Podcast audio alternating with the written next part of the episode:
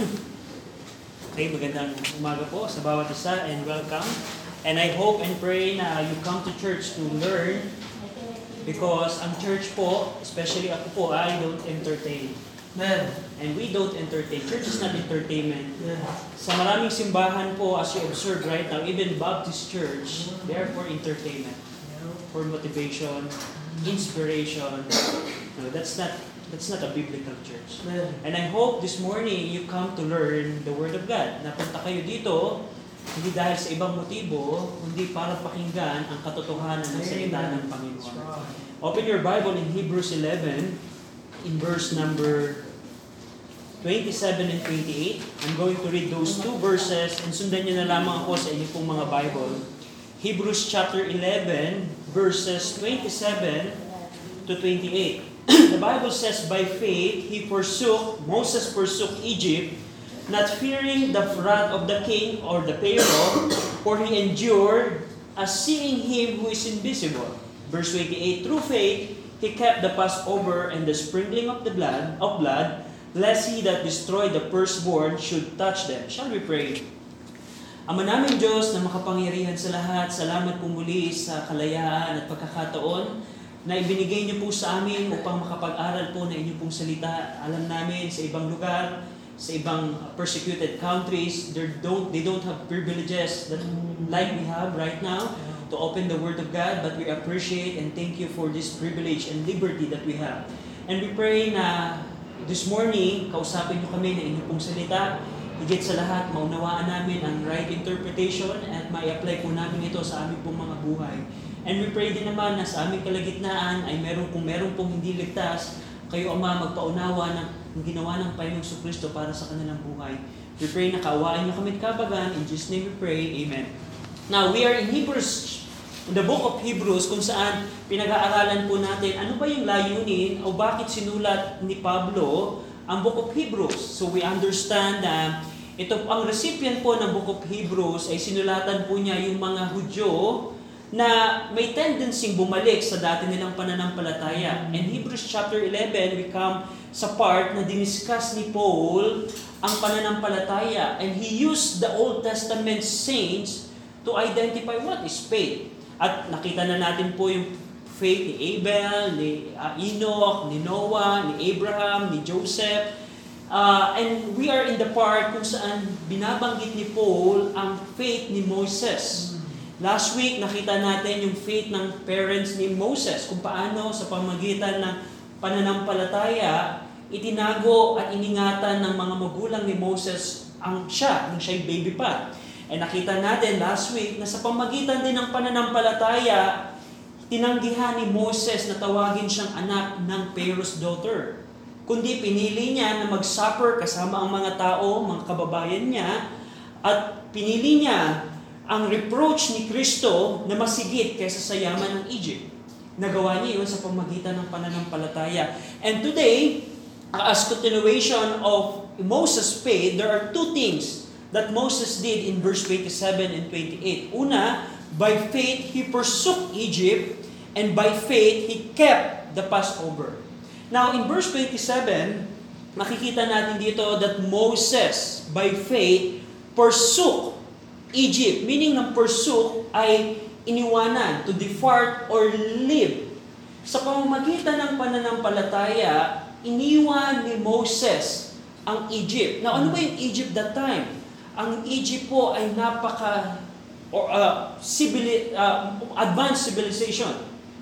Napaka-popular, napaka-tanyag, napaka-modern ang Egypt. At ang yam, nakita natin in previous verses, napakayaman po ang bansang Egypt. At sa pamagitan ng pananampalataya, he left Egypt. Now, ang question, some said that yung, yung departing from Egypt ni Moses, some said that this is the first time in which Moses forsook Egypt when he fled into Midian. Remember the life of Moses? Nung nakapatay si Moses ng, ng, ng Egyptian, uh, uh, umalis si Moses from Egypt to Midian. At sabi nila, itong verse nito, some commentators said, it's referring sa pagtakas. Pero hindi po. Remember, nung tumakas si Moses when he fled to Midian, he is afraid of the wrath of the Pharaoh. na dahil sa pagpatay niya ng isang Egyptian, natatakot si Moses sa buhay niya na parusahan siya ng, ng, ng Egyptian government o ni Pharaoh. Pero dito, in verse 27, we see that when he forsook Egypt, not fearing the wrath of the king, of the Pharaoh. So, ito pong departing ni Moses from Egypt, it's not preparing when he was 40 years old, when he went to Midian. It is repairing to when the time that Moses le- went it is, this refers to the time when he left Egypt to lead the Israelites to the promised land. So yung yung yung departing or leaving ni Moses from Egypt, it doesn't repair. It didn't it it's not repairing. When he was 40 years old, when he fled to Midian, because that time he was afraid sa wrath ng Pharaoh. But this time, yung tinutukoy dito ni Paul na ginawa niya sa pamagitan ng pananampalataya, he, he forsook Egypt, is when the time he is leading the nation Israel to go to the promised land. Na ginawa ni Moses to depart from Egypt, to forsook Egypt with the nation Israel by faith. And here we see na, uh, tingnan niyo po in Exodus 14, to illustrate yung, yung hindi pagkatakot ni Moses sa, sa galit ni Pharaoh. One instance that you can see in the previous chapter na hindi takot si Moses sa galit ni Pharaoh. Nung siya'y umalis at nagdesisyon na umalis kasama ang kanyang kababayan patungo sa promised land. In Exodus 14, verse 13, may request na basahin po natin ng sabay-sabay. Exodus 14, verse 13, ready? Read. And Moses said unto the people, Fear ye not, stand still and see the salvation of the Lord, which he will show to you today. For the Egyptians whom ye have seen today, ye shall see them again no more forever. And this is the part kung saan tatawid sila sa Red Sea na sinasabi ni Moses, huwag kayong matakot. Fear not. And here, makikita natin na Moses forsook Egypt and he didn't fear the wrath of the king. He didn't fear the wrath of the king. Now, tandaan niyo po, si yung Pharaoh, yung galit ni Pharaoh, ang hindi niya po kinatakutan. Sino ba si Pharaoh? He is the most powerful person in Egypt. Sa pamagitan lamang ng salita ng Pharaoh, kayang mamatay ang bansang Israel. At that's the point nung hinabol nga ng Pharaoh, ang, ang bansang Israel, papatayin ang bansang Israel, pero hindi kinatakutan ni Moses yun. He, by faith, he depart, he forsook Egypt not fearing the wrath of the Pharaoh, the king. Now, alam niyo po ba, bilang mga Kristiyano, ang Egypt po is a picture of the Word. Egypt is the picture of the Word. And we have, as a Christian, to forsake the Word by faith. Tandaan niyo po, ang, ang, ang, ang, ang Bible po ay nagsas, nagtuturo, kung ikaw ay Kristiyano, kailangan nating maging hiwalay sa mundo pong ito. At si Moses, nagawa niya ang miwalay sa mundo sa bansang Egypt sa pamagitan ng pananampalataya. Now, ang question right now, how is your separation from the word Christian? How is your music? Is it separated from the word? How is your entertainment? Ano yung mga pinapanood mo? Ano yung mga, sino yung mga taong kinakasama mo? Kaibigan mo? Ang sabi po ng James 4.4, tingnan niyo po, James 4.4, James chapter 4 verse 4, Ye adulterers and adulteresses, know ye not the, that the friendship of the word is enmity with God? Whosoever therefore will be a friend of the word is the enemy of God. Kung ikaw, Kristiyano, ay kaibigan ng mundo, kaaway mo ang Diyos. At ang sabi ng Bible, sabi ni James sa iyo, isa kang mga niya, ye adulterer and adulteresses. Now, how is your separated life, Christian? Pero si Moses, nagawa niyang humiwalay sa Egypt, which is the picture of the world, to separate from it. How? By faith. Yung humiwalay ka sa mga kaibigan na hindi tama, mahirap siyang gawin, especially sa mga young people. Yung mga kaibigan mo na ang, ang naibibigay lamang sa iyo ay kasalanan, mahirap na humiwalay sa mga kaibigan mo. Yung ikaw ay kristyano, titindig ka sa katotohanan na kailangan humiwalay sa mga maling tao, maling grupo, Yeah. mahirap siya. Katulad ni Moses. Pero paano niya nagawa yun? At paano natin pwedeng gawin? Simply by faith. Right. Mhm. Simply by faith. Amen. We can pursue the word. We can pursue Egypt of our time by faith. Amen. Right. Pero if we don't have faith, Yeah. it's hardly to do. It's hard to obey God's word. Napakahirap na sundin ang Panginoon. At dito, makikita din natin as an application si Moses, hindi niya kinatakutan si Pero. Hindi niya kinatakutan ang pinakamakapangyarihang tao nung panahon niya. And now, we, we, we, are, we have the tendency na mas katakutan ang tao kaysa ang ating Panginoon. Yeah. Mhm. May mga desisyon tayo in life, we have, as a Christian, we have decision in life na nagagawa nating gumawa ng isang bagay just because the fear of man. Just because the fear of man. Na hindi mo nagagawa ang kalooban ng Panginoon sa buhay mo kasi takot ka sa sasabihin ng tao. Ano nang sasabihin ng aking mga kamag-anak, ng aking mga kaibigan, kung ako'y titindig sa katotohanan. Kung ako bilang young people ay mananamit ng modesty, anong sasabihin ng mga kaklase ko? Mhm.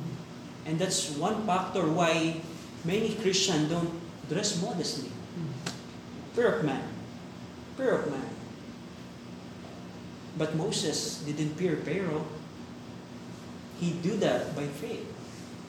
Na nagawa niyang sundin ang Panginoon at kalimutan at talikuran ng Egypt, hindi niya kinatakutan ang, ang galit ni Pharaoh sa pamagitan ng pananampalataya. Now you, Christian, if God is talking to you to do something that is right according to His Word, huwag mong katakutan ang ibang tao. Gawin mo siya ng merong pananampalataya. And in verse 27, Hebrews 11, not only that, not only that Moses forsook Egypt, not fearing the wrath of the king, for because he endured, meaning endured, meaning to be strong, steadfast, or patient. Moses endured as seeing him who is invisible. Kaya pala nakali- na, nagawa ni Moses na talikuran ng Egypt because he endured. He is patient. He is strong. He is steadfast by keeping his eyes upon him that is invisible. Upon the invisible God. Now, what's, how, how is that possible, Brother RJ? Mhm. Si Moses, nagawa niyang talikuran ang Egypt na may banta ng kanyang buhay. And by the way, that time, kaya pong patayin ni Pharaoh lahat ng kababayan ni Moses. At yun ang gusto niyang gawin, kaya nga hinabol ni Pharaoh ang, ang, ang Israelites. Pero hindi kinatakutan ni Moses, kundi tinalikuran niya ang bansang Egypt. At dito, nasabi ni Paul, because he is enduring. He endured. He is patient. He has endurance. At alam niyo ba bilang mga Kristiyano, endurance is necessary for us. May mga pagkakataon na ilalagay ka ng Panginoon sa gitna ng pangyayari na ikaw ay mangangailangan, ikaw ay susubukin ng iyong pananampalataya, ikaw ay ah, bibigyan ng karamdaman or whatever, na gusto ng Panginoon magkaroon tayo ng patience or endurance. At dito, makikita natin, Moses has endured. yung yung yung yung yung threat ng buhay niya, yung trials, yung trials and suffering na pwede niyang maranasan, nagawa niya yon sa pamamagitan ng pananampalataya. And by what way? Moses kept his eyes to see God, who is invisible. Na ang tanong, how, paano ba natin makikita ang Diyos hindi nakikita? Paano mo bilang Kristiyano, katulad ni Moses, na kaya mong makita ang Diyos na invisible? How can you see God who is invisible? Ang sabi po ng Colossians 1.15, the Lord Jesus Christ is the image of the invisible God. Meaning, kung si Jesus, po nung nagkatawang tao po siya, siya po yung imahe ng Diyos na hindi nakikita. And in our time right now, Peter encouraged us in 2 Peter 3.18 to grow in grace and in the knowledge of our Lord and Savior Jesus Christ. Kung ikaw bilang mananampalataya ay lalago sa pagkaalam sa ating Panginoong Kristo sa pamamagitan ng Word of God, you can see God who is invisible. At doon magkakaroon ka ng pananampalataya. Faith coming by hearing and hearing by the Word of God. At yan ang meron si Moses. Nakikita, hindi nakikita ni Moses ang threat ng buhay. Hindi nakikita ni Moses ang, ang powerful pero hindi niya nakikita yon kundi nakikita niya ang Diyos na mas makapangyarihan sa lahat at may control lahat ng pangyayari sa kanyang buhay. He see God who is invisible. We see Him. At going back in the definition of faith, we, we know na that faith is the evidence of things not seen. Meaning, by, for Moses, he knows and he see God by faith who is invisible. Sa pamagitan ng pananampalataya, nakikita ni Moses ang Panginoon na hindi na, na invisible, na hindi mo siya nakikita. And ang tanong right now, Christian, paano mo nakikita ang Panginoon sa pangyayari ng buhay mo? Paano mo nakikita ang Panginoon sa gitna ng karamdaman? Paano mo nakikita? Kasi ang tendency natin bilang tao, not only Christian, tayo, nakikita natin yung sitwasyon natin. Nakikita ang kahinaan natin, nakikita natin ang karamdaman natin, nakikita natin ang kakulangan natin. We see that. Pero hindi ganan si Moses. Ang perspective niya ay hindi sa kanyang sarili, sa kanyang pagiging uh, not elo- eloquent speaker, sa kanyang kahinaan, nakikita niya ang Diyos na hindi nakikita. Now, in your circumstances that you experience right now, Christian, we all have that. We all have needs, problems, diseases. How can you see God who is invisible? That's the question. Nakikita mo ba na kayang gawin ng Panginoon na ma-resolve ang iyong problema? Na ginugusto lamang ng Panginoon na mag-endure ka dyan? Sa pamamagitan ng, ng, ng trials? Na hinahayaan ni ng Panginoon na maranasan mo ang isang pagsumok ng buhay upang mag-endure ka? At ang, ang sabi ng, ng, ng Bible, uh, according sa, tingnan niyo po ang James chapter 1,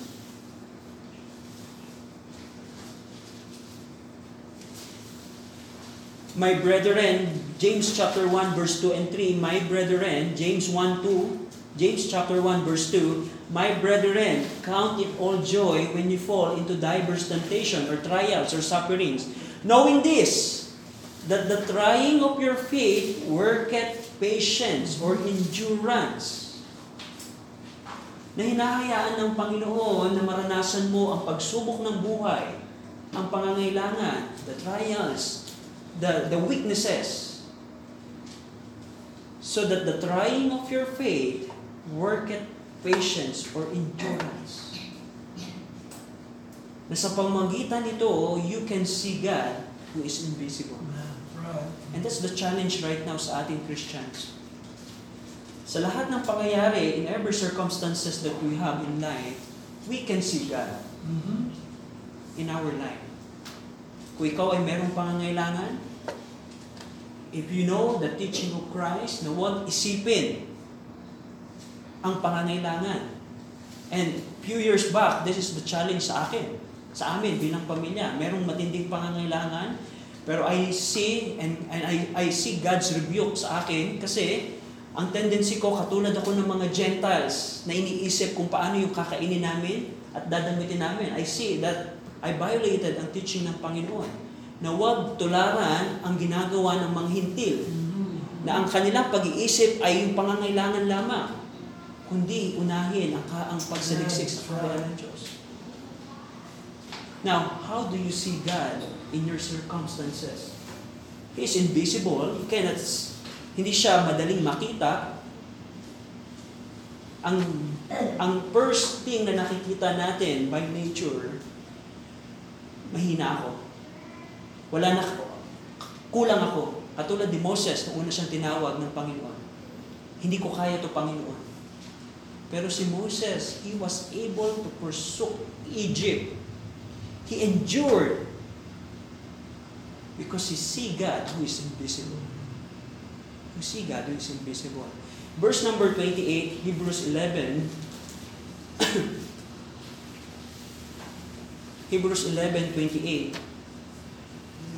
Sabi po dito, through faith or by faith, Moses kept the Passover and the sprinkling of blood, lest he that destroyed the firstborn should touch them. Now, by faith, Moses kept or celebrate the Passover. Now, ito po, kung, kung titingnan niyo po yung, later on, titingnan natin ang Exodus 12, we know the story na ang Passover po, ito po yung occasion of the Israelites' deliverance from Egypt.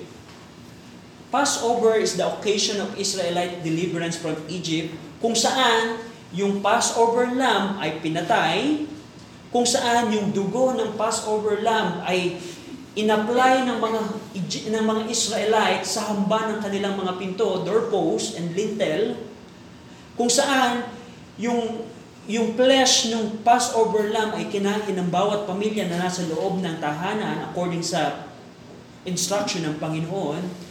At kung saan ang Panginoon, nung gabi ng Passover, ay bumisita sa Egypt, at kung merong makita ang Panginoon na dugo sa pinto ng bahay, ay hilalagpasan ng Panginoon. It is the time when the Lord passed over Israel because of the blood when He went out and destroyed the firstborn of each Egyptian family. Tingnan natin ang, ang, ang Exodus 12 as a cross-reference po ng event na to. Exodus 12 verse You can see that from verse 13 to 23 pero basahin lang natin po yung verse 21 to 23. Exodus 12 verse 21 to 23. Ready? Read. Then Moses called for all the elders of Israel and said to them, Draw out and take you a lamb according to your families, and heal the Passover. And you shall take a bunch of hyssop and And dip it in the blood that is in the basin, and strike the lintel and two side posts with the blood that is in the basin. And none of you shall go out at the door of his house until morning. For the Lord will pass through to smite the Egyptians, and when he seeth the blood on the lintel and on the side posts, the Lord will pass over the door, and will not suffer the destroyer to come into your houses to smite you. smite.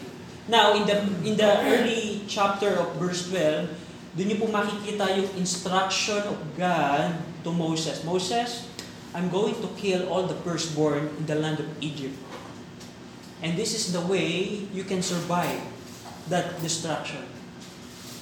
Na kung ikaw, simpleng tao, titingnan mo, it's nonsense. It's nonsense to kill an animal and to put it in the doorpost to survive. But no.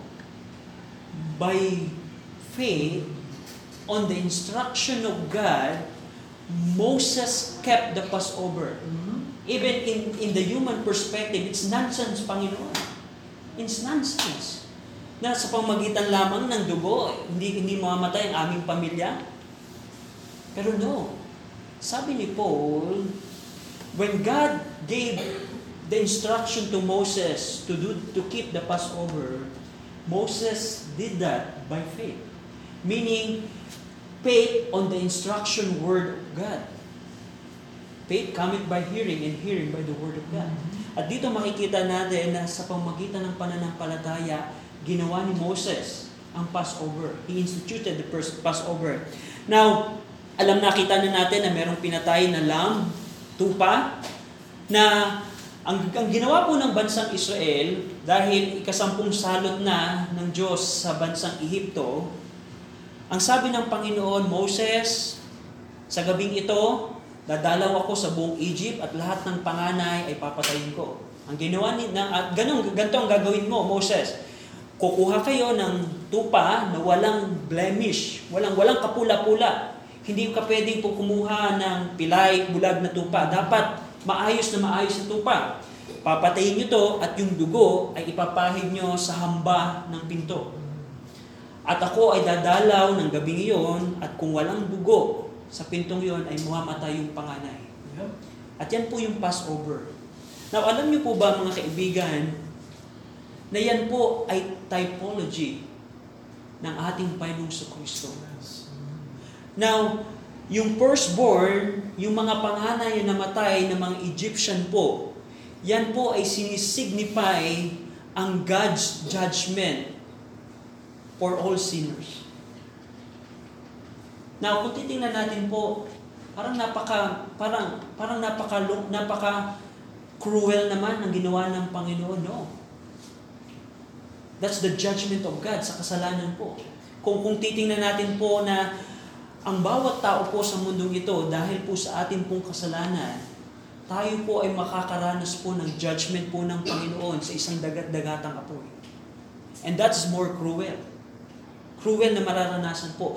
Yung pagkakamatay po ng mga panganay ng mga Egyptian, that signifies God's judgment of sin.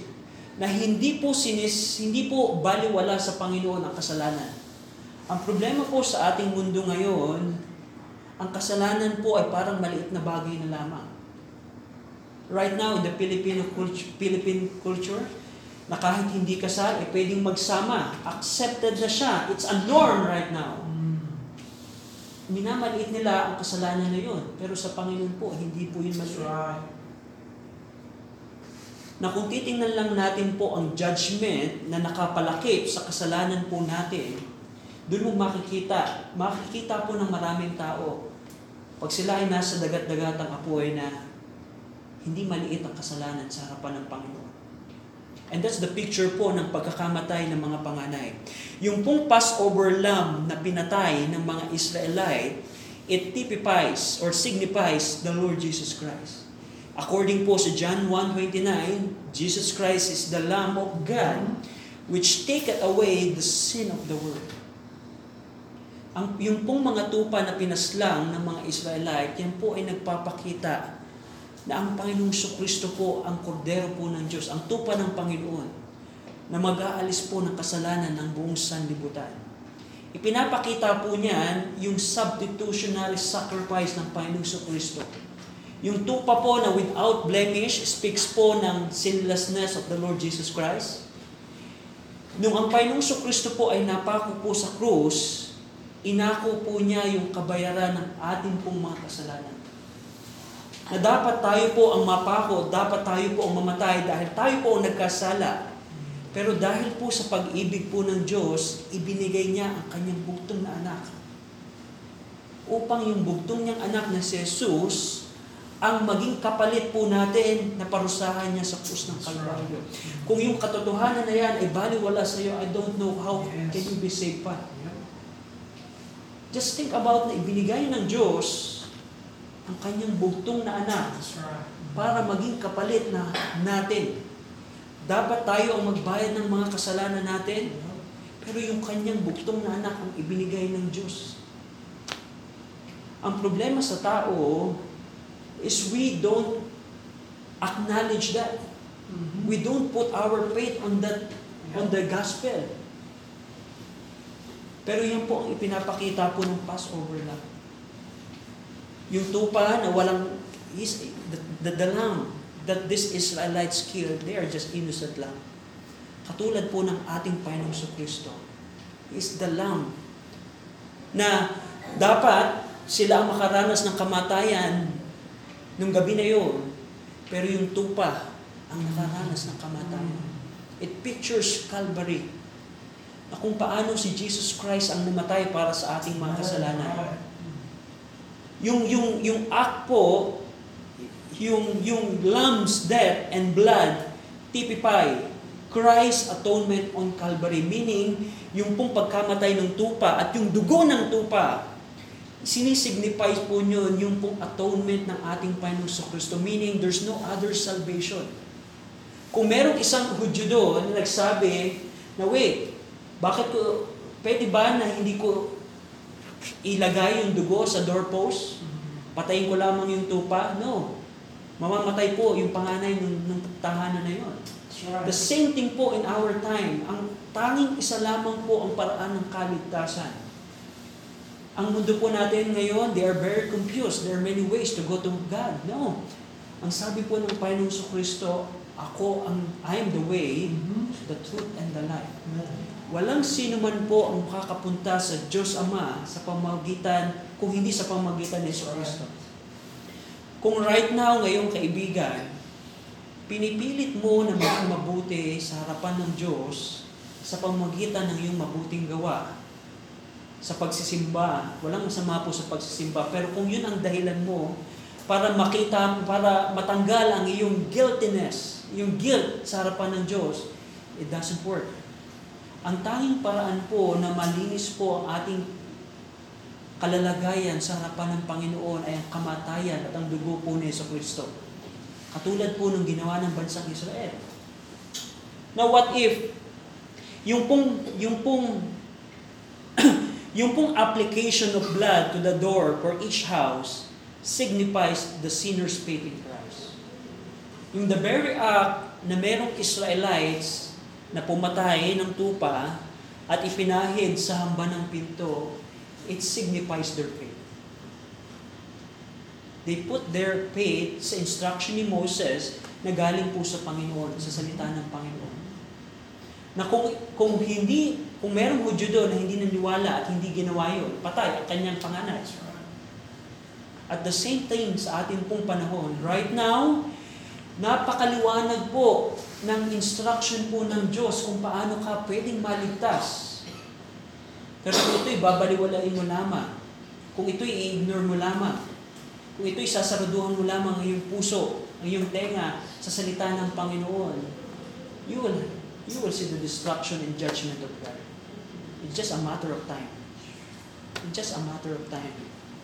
At yung protection, the protection from the destroying angel, yung may mga tahanan po na, na nalagyanan ng dugo, nung gabi po na yon, there is a protection in their house.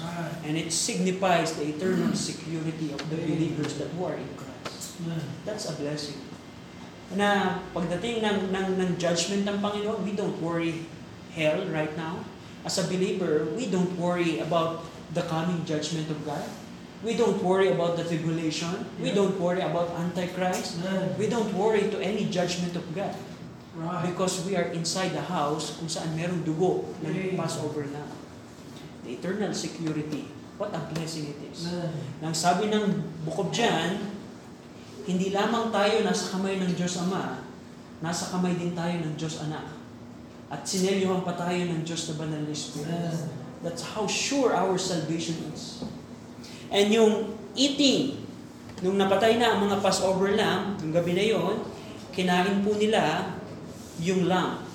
It symbolized the fellowship of each believer with Christ after salvation. That's the fellowship. And by the way, kung mababasa niyo po yung Exodus 12, meron pong bitter herb na kasama yung bawat Passover lamb. It signifies yung fellowship natin kay Jesus Christ, may trials and suffering na kasama. Bitter herb. Bakit isinama ng Panginoon yung bitter herb sa, sa, sa, sa Passover na? That signifies our fellowship with Christ, na included in suffering. Pero that's the Passover na. Just think about na, humanly speaking, it's nonsense. Pwede siguro sabihin ng pang ni Moses sa Panginoon, Panginoon, it's nonsense. It's just the same thing sa ating panahon. Ang mga tao po right now, That's right. they think that what we are saying right now is nonsense. Yep. But Moses is different. By faith, through faith, he kept the Passover and the sprinkling of blood, lest he that destroyed the firstborn should touch them. Now, mabuting balita po sa mga kaibigan natin na ang Panginoon po ay patuloy pa rin nag-iimbita na habang may buhay ka, kaibigan, habang buhay ka, binibigyan ka ng pagkakataon ng Panginoon na magsisi sa iyong mga kasalanan. Dahil kaibigan, ang kasalanan po ay merong kabayaran. Sa paningin ng tao, maliit ang kasalanan.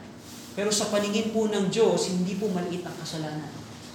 Ang bawat tao po na pinapanganak sa mundo pong ito, kung wala ang Panginoong Kristo sa kanyang buhay, ang kamatayan po niya ay pintuan sa impyerno. At ayaw na maranasan ng Diyos sa iyo yan, kaibigan. Habang may pagkakataon pa, kaibigan, pwede kang magsisi sa iyong mga kasalanan. Talikuran ang maling paniniwala, maling relihiyon, maling, ah, maling paniniwala, at tanggapin ang Panginoong Kristo bilang Panginoon at yung tagapagligtas. Ah, kasi ininom mo ito. Limawa ka.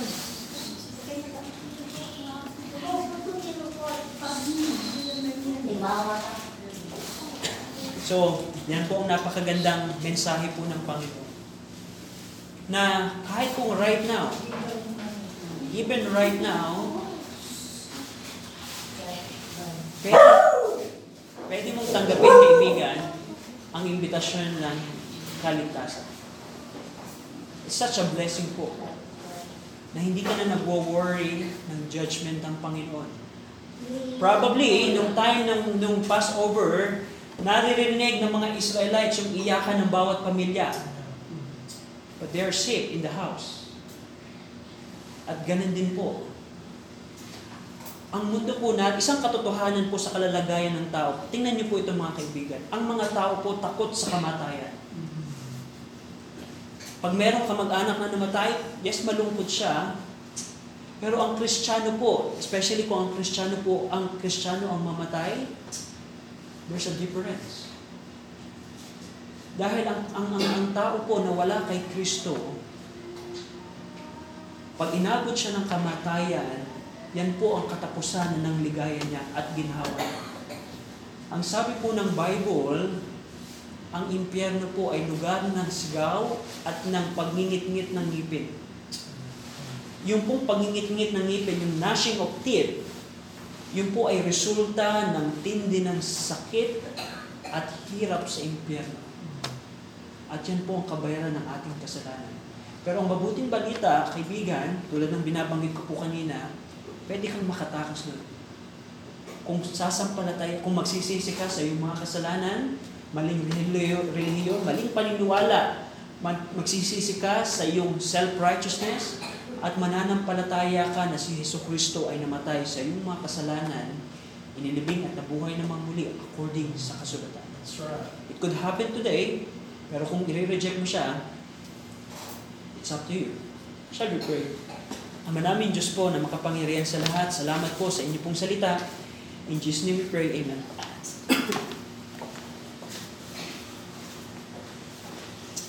Pikot natin ang ating ulo, pikot natin ang ating mata- mga mata.